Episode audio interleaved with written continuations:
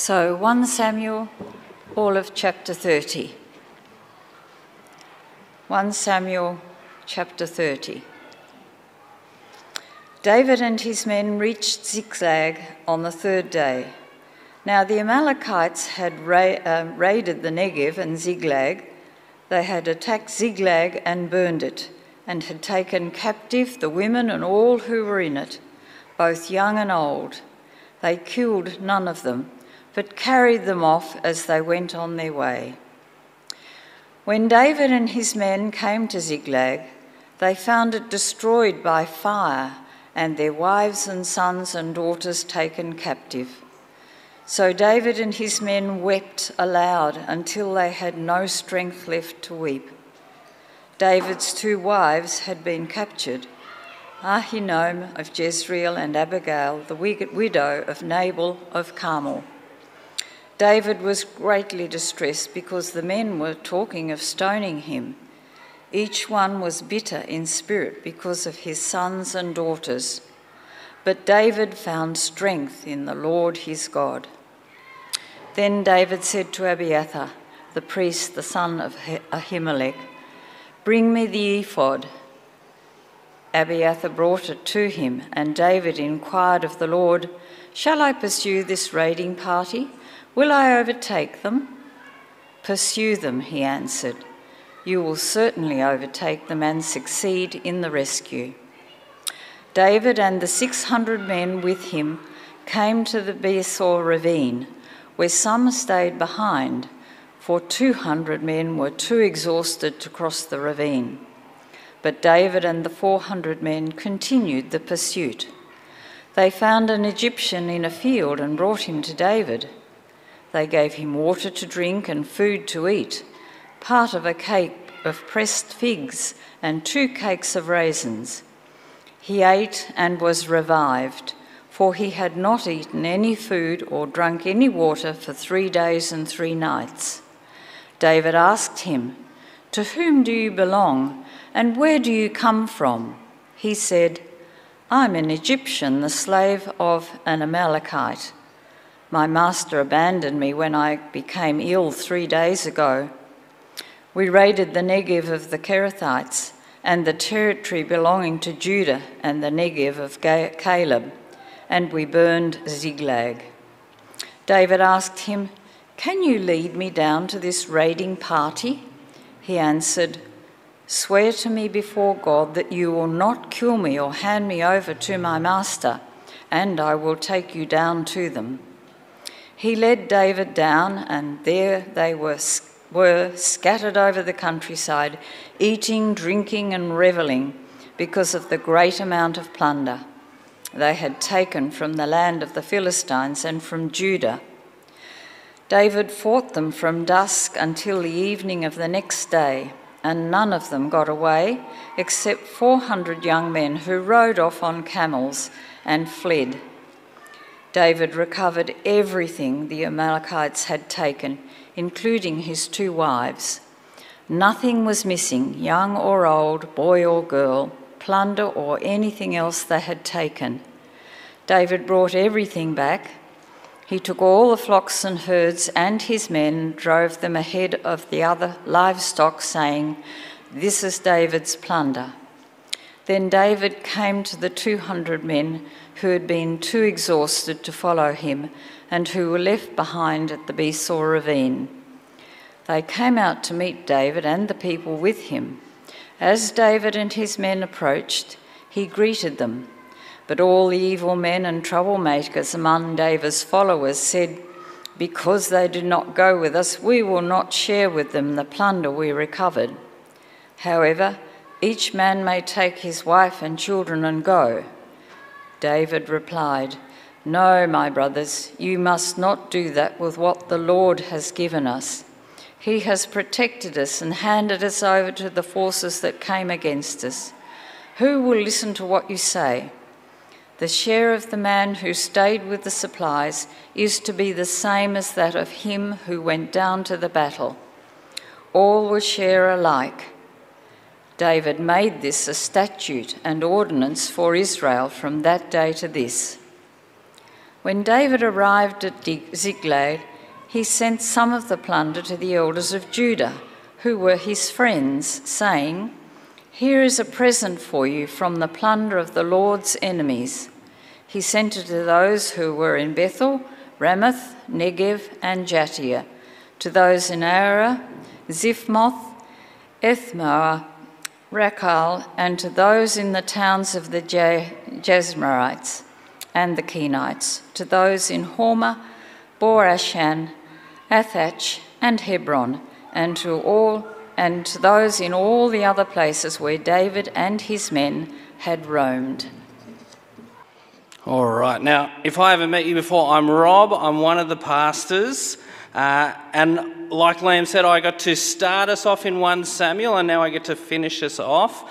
Uh, and just in case I don't answer all of your questions, we will have a Q&A afterwards if I'm quick enough. Uh, and so you can text through or you can ask in real life, or if you're online, uh, pop in the chat your questions. Uh, and that number will come up again when we get to question time. Um, but I want to start uh, by sharing with you a story uh, that I actually heard uh, from a former SMBC principal. Uh, I thought it was such a good one that I've hung on to it all these years. Uh, and it's a story of a man named John. Uh, now, John lived some time ago in the US, back before, but not too long before World War II. back then, people didn't really have TVs. Uh, and so, if you wanted to uh, Netflix and chill, uh, the place you did that was at a library. Uh, you might have heard of one of those before. Uh, that's exactly what John did. He went to the library, he borrowed a book, uh, a book which he really enjoyed. but what he particularly enjoyed about this book was not just the content, but the extra stuff that he found in there. There was underlining little notes in the margin. Uh, and when he took the book back to the library, he asked the librarian about it. Where, where did this come from? Do you know? Uh, and the librarian said that the book once belonged to a young girl named Holly. Uh, Holly had moved interstate and she'd once owned that book.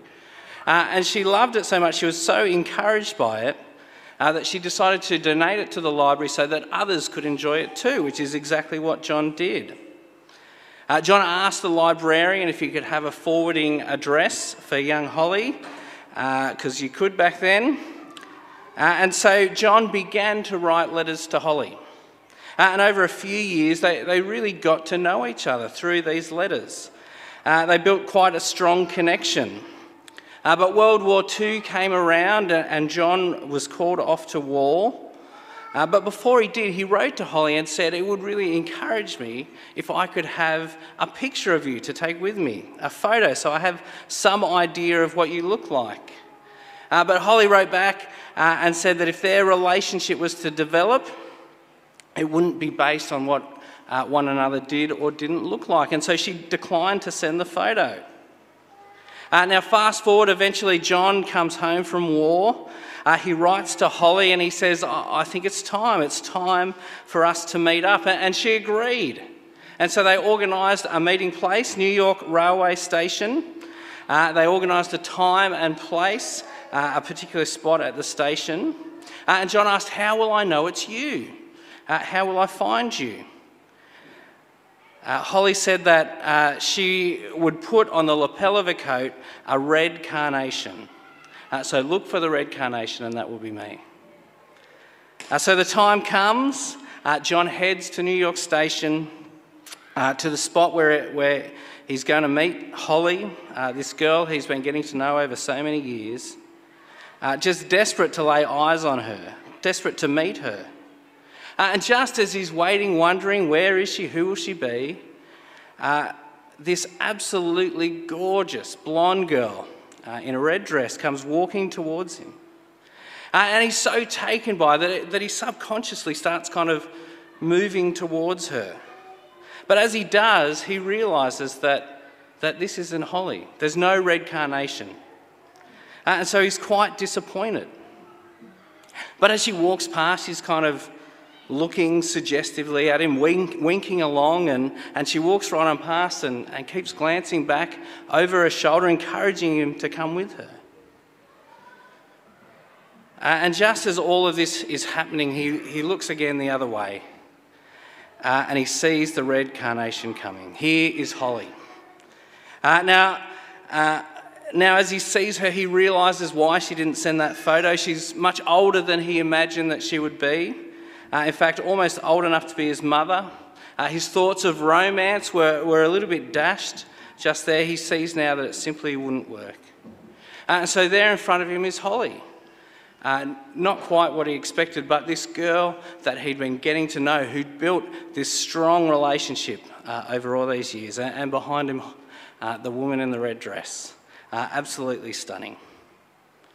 Uh, and he makes his decision. Uh, he turns his back on the woman in the red dress. he goes to the lady, says, Hello, Holly, my name is John.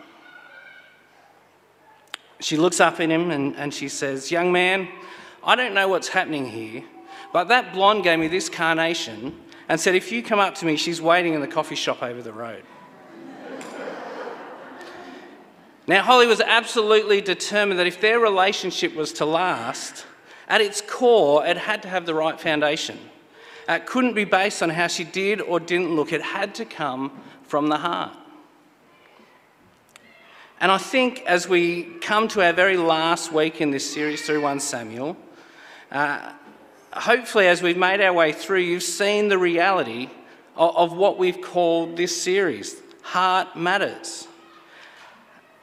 Uh, like Liam said, as we, we came to name this series, uh, you, we did what we always do and tried to copy from someone else, and we looked around to, to see what other people had called their 1 Samuel series. And, and they will all seem to be names like In Search for a King or Finding a New Leader uh, but as we looked at those, we felt that it missed something crucial that's going on in this book. That though we've seen things, particularly through the lens of these two kings, uh, or, or king and future king, Saul and David, that it can't stop there. We're pushed further than just assessing them. Uh, we're pushed to look at ourselves and, and to ask those same hard questions about our own hearts. And so, as we come to this last week, one more time, we're going to look at Saul and David. And as we do, we're going to look at ourselves, to ask the hard question of ourselves. Because uh, as, we, as we'll see, uh, Saul and David on the, on the surface are far closer uh, than we realise. And I think it's far too easy to trick ourselves into thinking we're on David's path when in fact uh, we're walking the road of Saul. Uh, and so here's what we're going to do this is how we'll make our way through. Uh, first off, we're going to look at Saul, uh, his final moments. We'll see his fall. Uh, then we'll see how it's not so simple, that both Saul and David are more complicated than it seems. Uh, third, we'll, we'll come to see David and we'll look at his heart. We'll see what separates them. and last, as we always do, we'll look to ourselves uh, we'll ask, what does it mean for us?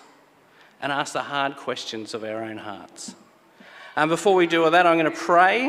Uh, it's a, a, worthwhile thing to do to uh, ask God for His help. Lord, we, uh, we thank you so much that we can be here. We thank you for your word. We thank you for this series through 1 Samuel. As I speak today, Lord, I pray that you'd help me to speak clearly, that you'd help me to speak your truth.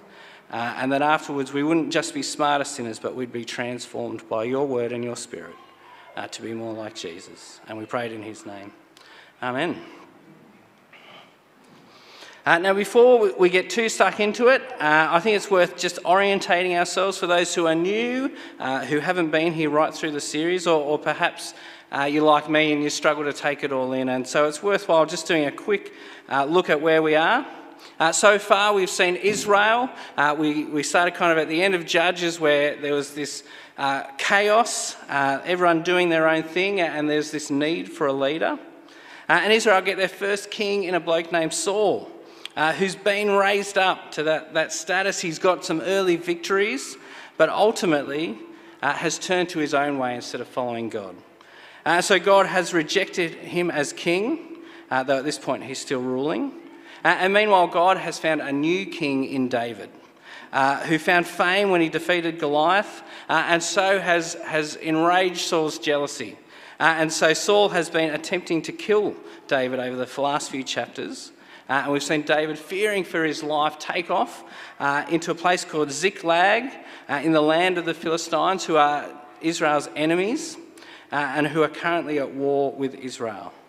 Uh, and so last week uh, we saw Alan kind of talk us through Saul in his desperation, looking for guidance, and with God ignoring him, he turned to a medium who God had outlawed him doing uh, and he went to see that medium. And so that's where we pick it up. Um, and for our first point, this fall of Saul, we see the culmination of all that Saul's been doing. So the culmination of this road of rejecting God. Uh, and it's fair to say it's a pretty sad end.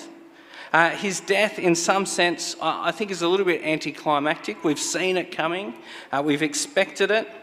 Uh, as we read chapter 31, we're not surprised. And so, as Saul and the Israelites fight the Philistines, uh, we see Israel pack up uh, and flee. Saul and his sons are chased, uh, his sons are killed, and Saul is critically injured. Uh, and then we read from verse 4 and 31. Uh, Saul said to his armor bearer, Draw your sword and run me through, or these uncircumcised fellows will come and run me through and abuse me. But his armor bearer was terrified and would not do it. So Saul took his own sword and fell on it. When the armor bearer saw that Saul was dead, he too fell on his sword and died with him. So Saul and his three sons and his armor bearer and all his men died together that same day. Uh, it's not surprising, like I said. It's exactly what we expected to see. Last week, as Alan showed us, God proclaimed through what seemed to be Samuel beyond the grave uh, these words to Saul The Lord will deliver both Israel and you into the hands of the Philistines. And tomorrow you and your sons will be with me. The Lord will also give the army of Israel into the hands of the Philistines. And that's exactly what we see happen, isn't it? Uh, true to God's word. Uh, and I assume that you're not surprised. Uh, we've been seeing this fall unfold for a while. Uh, we saw it first uh, in chapter 13, that was the first clear moment, uh, when rather than wait for Samuel, uh, as he knew he was supposed to, Saul took it upon himself uh, to offer a fellowship offering, not his job, uh, and so he broke God's commands. And, and then again uh, in chapter 15, uh, he goes against God's clear instructions uh, to destroy the Amalekites' sheep and cattle, and in, instead he keeps the best of them. From there, he spirals down into his jealousy of David and attempt to kill him, uh, and finally down to the point where last week we saw him consulting a medium uh, as he tries to figure out what to do next. Uh, and so, here in this final chapter of 1 Samuel, we see where Saul ends up, handed over his, to his enemies, giving himself over to death. Uh, we've made our way through this series. Uh, as we've made our way through this series, we, we've had that natural question, haven't we? Uh, we're left asking as we see these stories is whether I'm on the path of Saul. Am I walking in his direction, heading away from God, rejecting his word, or, or am I on David's path uh, and pointing towards God and following his words? Uh, and in a broad sense, I think it's the right question to be asking. That's the question the book poses. Uh, it's what we should be thinking. But I also want to warn us that I think it's a little bit dangerous a question to ask uh, because it's, it's a little bit simplistic. Uh, when we caricature down to these uh, right or wrong uh, kind of images, uh, of course we jump to, well, well, I must be the right one. Uh, who here is going to put up their hand and say, Yeah, I'm with Saul? That's me, that describes me. Uh, and I think it's worth us acknowledging as we realise that, that, that it's actually far more complicated than the simple picture we might wind up with uh, of right and wrong, good or bad. Uh, and we see that in our second point, that things aren't so simple. Uh, there is that reality, in a general sense, that Saul is off track and David is pointing towards God. but I think it's important to recognise that those things aren't always true. David makes a lot of mistakes, and Saul does a bunch of good things. Uh, you might remember just a couple of weeks ago, we saw the story of David and Abigail. Uh, the short version was that Abigail's husband, a bloke named Nabal, uh, insulted David. Uh, and so David's response was to take his men uh, over to, towards Nabal's place, aiming to slaughter every single male in residence. And it was only in God's grace, uh, in sending Abigail to calm him down and persuade him otherwise, that, that he stops uh, and, and doesn't go through with the slaughter. And of course, that's not the only mistake that David makes in his career. Uh, there's many, many more, a lot of which come in the next book, in 2 Samuel. Uh, the most famous being when he sleeps with another man's wife uh, and then has him killed to cover it up. See, David is not all that good. Uh, and like I said, it's fair to argue that Saul wasn't always bad. Uh, he certainly has some good moments to start with. Uh, you might remember back in chapter 11 uh, when Saul, filled with God's Spirit, united Israel together to rescue the besieged people of Jabesh Gilead. Uh, in fact, if you'd read uh, all of chapter 31, you may have noticed that there's a little nod to that event. Uh, listen to these last few, chapter, few verses of the chapter. When the people of Jabesh Gilead heard what the men, what the Philistines had done to Saul, all their valiant men marched through the night to Bethshan. They took down the bodies of Saul and his sons from the wall of Bethshan and went to Jabesh, where they burned them. Then they took their bones and buried them under a tamarisk tree at Jabesh, and they fasted seven days. See, to those men, Saul wasn't a villain. He was a hero. He was the one who rescued them. And I think the inclusion of this little account here alongside Saul's death serves to remind us that this is a little bit complicated. I think it's helpful to recognise that there's a danger in starting well. That Saul's story, uh, that's Saul's story, isn't it? His kingship started quite well. There were hiccups, of course, uh, but in general, Saul started off in the right direction. But as he went, he started heading off course. Uh, and over a series of bad choices, ended up nowhere near where he should have been. Uh, now, about 15 years ago, uh, I went on a trip to Canada. Uh, I, there's me. It was really cold, that's why I look bigger. Uh, I spent a summer there. I worked uh, on a camp over there, and it was a really great time. Uh, before, but before I got to the camp, I spent two weeks travelling uh, with a couple of friends. We hired a car, we drove around uh, all over the place to see the sights.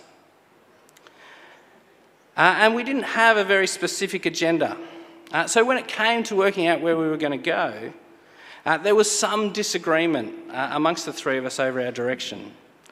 Uh, so I came up with a solution when it was my turn to drive. And, and brace yourself because you're either going to think I'm a genius uh, or you're going to think I'm an idiot. Uh, and I'll be able to tell by your expressions which way you're leaning. Uh, but what I did was I decided that whenever I was driving, when I, whenever I came to a crossroads, I would just always turn left.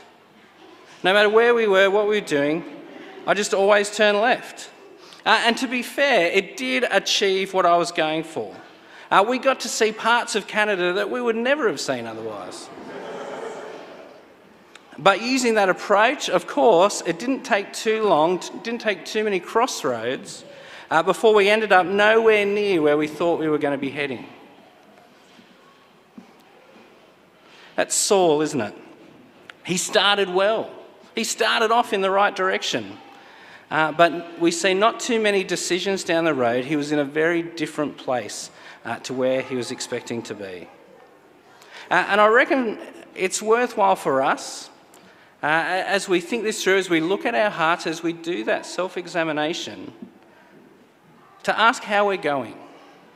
Are we assuming we're going okay because we started well? Or are we still chasing after Jesus, decision by decision? Now, as we get to those crossroads, are we turning towards Jesus time and time again?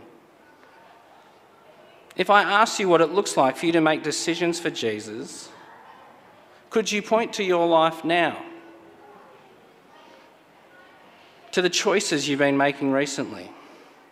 Or would you have to tell me about something you, you did way back in the past? If you had to give an example of being generous, uh, we'll see later on in, in the passage David being generous. If you had to give an example of your own generosity, how far back would you have to look? Could you look this week, this month, this year?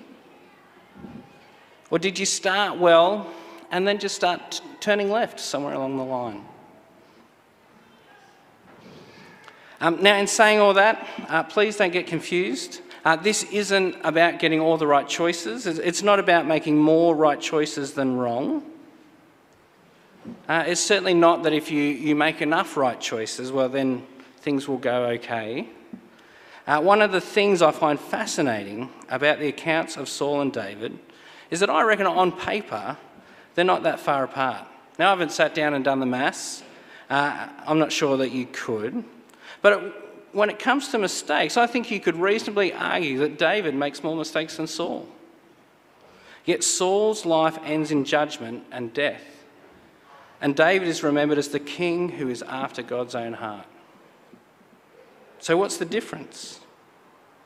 Well, it's all in the heart, isn't it? That's what we'll see as we look at our third point David's heart. Uh, and we're going to see that by looking to chapter 30, the one that Julie read out for us, and she did such a good job. Uh, a chapter that I think in many ways shows us David at his very best. Uh, and because we're trying to cover so much ground, we're not going to go through it all in detail. Uh, I want to just skip through and show you three moments that come up there. Uh, the three moments that show us uh, why this chapter is such a highlight for David as we look at his relationship with God and we, and we see David's heart. I want to, as always, encourage you to get stuck into the bits that we've missed. Uh, have a read at home, chat with someone else about it. There's such great stuff in there. Uh, it's worth getting stuck into. Uh, but for today, three moments. and the first moment uh, shows us David hanging on to God even when things get hard. Uh, so have a look at verse 3 of chapter 30. Uh, we read, When David and his men reached Ziklag, they found it destroyed by fire, and their wives and sons and daughters taken captive. So David and his men wept aloud until they had no strength left to weep. David's two wives had been captured uh, Ahinoam of Jezreel and Abigail, the widow of Nabal of Carmel. David was greatly distressed because the men were talking of stoning him. Each one was bitter in spirit because of his sons and daughters. But David found strength in the Lord his God. And now, this situation is the very definition of out of the frying pan and into the fire, isn't it? Uh, it's not enough that he's already fleeing uh, from Saul for his life, uh, but he returns to this horrible scene. Uh, and for David, it all escalates when his men's response to what's happening is to turn to bitterness, uh, to take it out on him. Uh, and so they're ready to stone him. So not only is he on the run, uh, not only has he lost his wives, his possessions, uh, but his men are ready to stone him, to take it out on him. And I think it's fair to assume that none of us have been in that particular situation, uh, but perhaps you have experienced a similar escalation. Uh, uh, an escalation of hard things, one terrible thing after another, uh, when they pile on top of each other and, and we're left distraught. Perhaps, like David and his men, we're weeping uh, until there's no more strength left to weep. But here in this section, we see uh, an incredible picture as David clings to God in this hard time. Uh, and note that David, along with the others, weeps. Uh, he weeps until he has no strength left to weep anymore. I think it's good to recognise uh, that a godly response in a situation like this uh, doesn't mean not feeling the pain of the situation. I think sometimes we get that idea that we can just buck up, God's in control. Uh, no, no, we can feel the weight, we can feel the sorrow.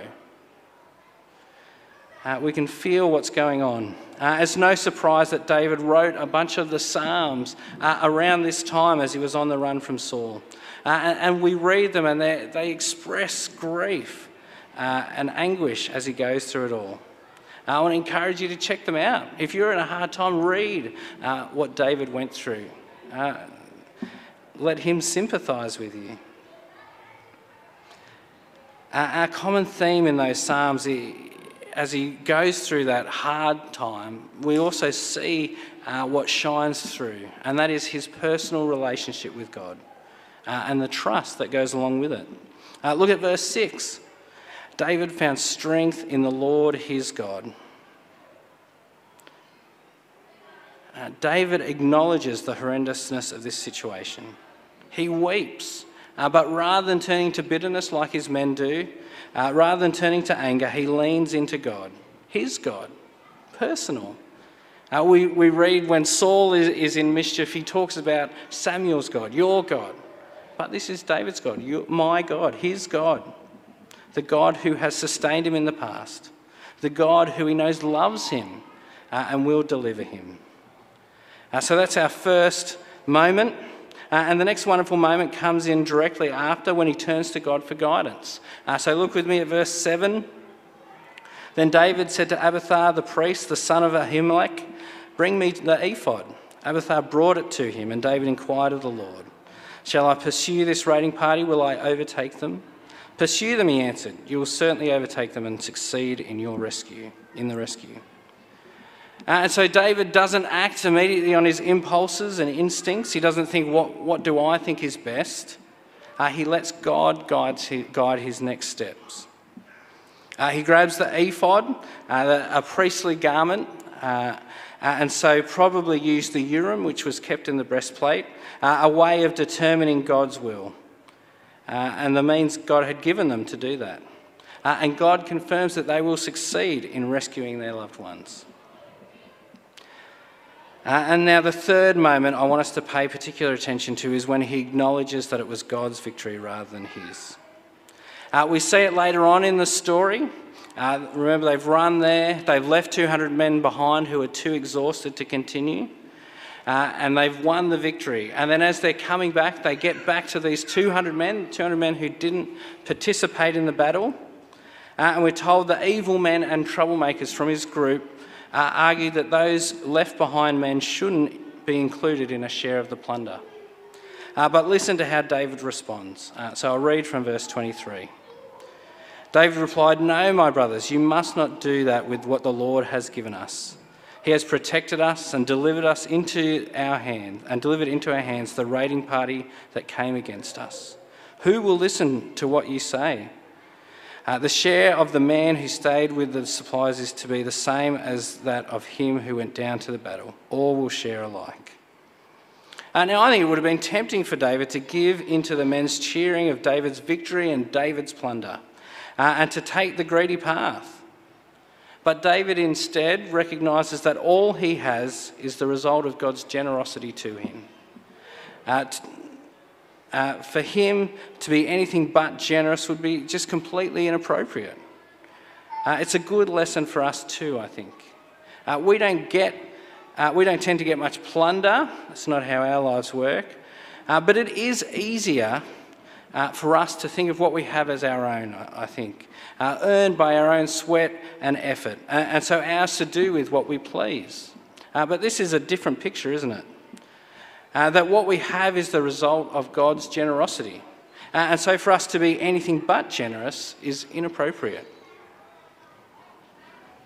Uh, and so there we have three moments. Uh, and I think these three moments give us a great picture of the trust that David has in God a trust that survives the low moments, the hard times, uh, that leans on God for strength rather than turns to anger and bitterness.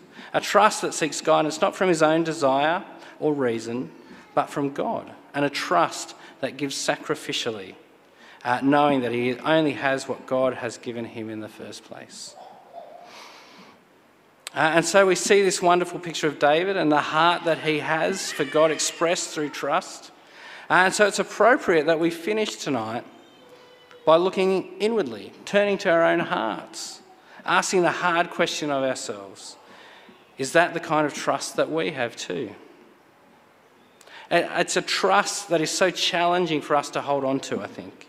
Uh, hold on to through those highs and through those lows uh, in our busy lives. I think it's so easy for us to become uh, like a child in the back of a car going on holidays. Um, now, if you didn't immediately understand what I meant when I said that, uh, I'd be really happy to lend you my kids for a long car trip so you can experience it. Uh, but a trip on holidays with the kids can be a grueling affair. Um, now, in my experience, there's three big phrases that come up over and over again. Uh, the three for us are when will we be there? I'm bored, I'm hungry. Uh, the big one, of course, is when will we be there? Uh, and the further along you get, the more they seem to doubt your answers, the less trust they seem to have uh, in the reality of getting there. Uh, the more we go, the more they want to stop, uh, even though we're nowhere near the destination. Uh, so we end up in vain trying to convince them that it's all really worth it. When we get there, it's going to be great. They're going to love it. Uh, and it's pretty painful. In fact, it's so painful that uh, whenever we go on a long holiday now, Kirst has uh, got us locked in and uh, leaving around 4 a.m. Uh, and she does that to maximise how long the kids will sleep, to minimise the question asking. But even so, even with the early leave, the end of the trip always degenerates. and it degenerates to a point where the kids seem to lose all hope that we're actually going on holidays. they seem to think that, that me and Kirst have come up with some sort of elaborate scam uh, to get them to sit still for a few hours, uh, but there's actually no holiday going on at all. Uh, and as silly as it sounds, I, I reckon we can be a lot like my kids in the back of a car. As life goes along, uh, we find moments where it's hard to trust God, where it's hard to believe His promises that He's in control. It's hard to believe that He really is working for our good. Uh, we get distracted by things along the way. We want to stop, we want to get out, even if just for a while. We question whether in the end it will all be worth it. And I want to urge us to have the kind of trust that will hold on to God even when things get windy and long. No matter how high the high or low the low, we need to grip tightly to God uh, David gives a great example of what that looks like in this chapter.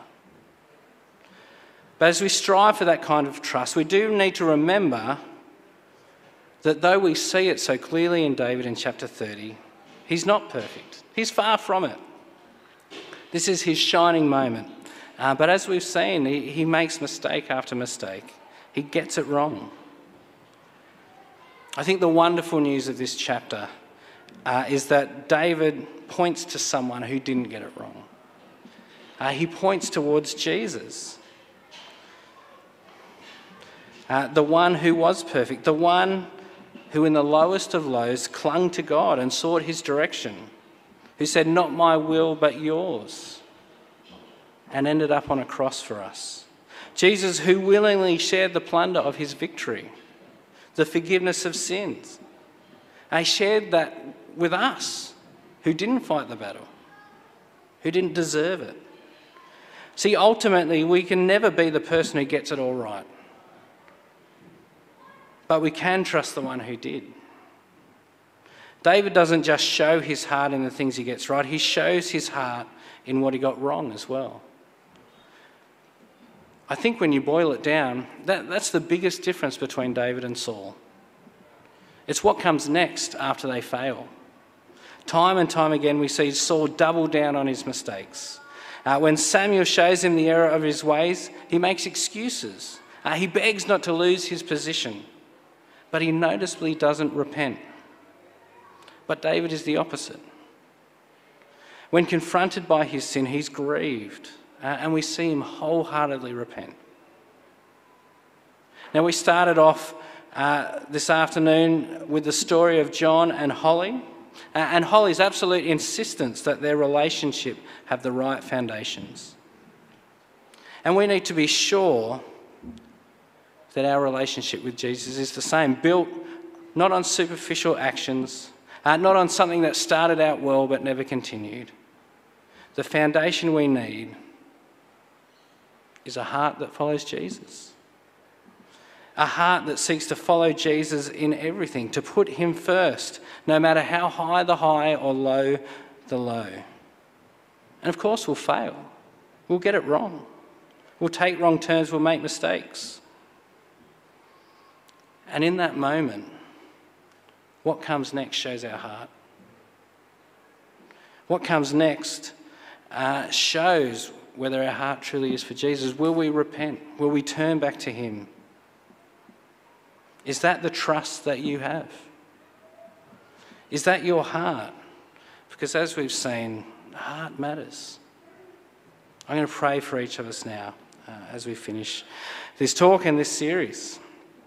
Lord, we are so thankful for Jesus. We're thankful for the one who was perfect where we're not, uh, the one who won the victory though we couldn't, the one who brings forgiveness when we deserve none of it. We are so thankful for him. And Lord, we pray uh, that our hope, that our Christianity, that it wouldn't be built on superficial things, that it wouldn't be built on our appearance, it wouldn't be built by a good looking start, but it will be built on Jesus. That we would pour our trust into Him. That though we make mistakes, we will keep turning back to Him. That we keep our eyes on Him. And we pray that in Jesus' wonderful name. Amen. Question time. Question time. Rob's up the front. I hope up you got the front. your got your hard ones. Who's got a question? I'll bring the mic round. Oh, come on. I get lots of. Oh, thank you, That's Alan. great. Alan, you don't have to if you don't want to. Uh, before my real question, the question I'd like to know is when Rob goes on holidays, does he keep turning left? Uh, I don't make those decisions anymore. I just do as I'm told, Alan. So, so, something I noticed in the passage is uh, David was pursuing the Philistines, Saul was running away from them, and he got shot in the back. Hmm. Yeah, yeah. Well, David was pursuing uh, not the Philistines, but the Amalekites at that moment. Yeah, yep. Uh, and he was listening to God's instructions. I think that's the big difference. Uh, if God had told him to run, he should have run, um, but he was listening.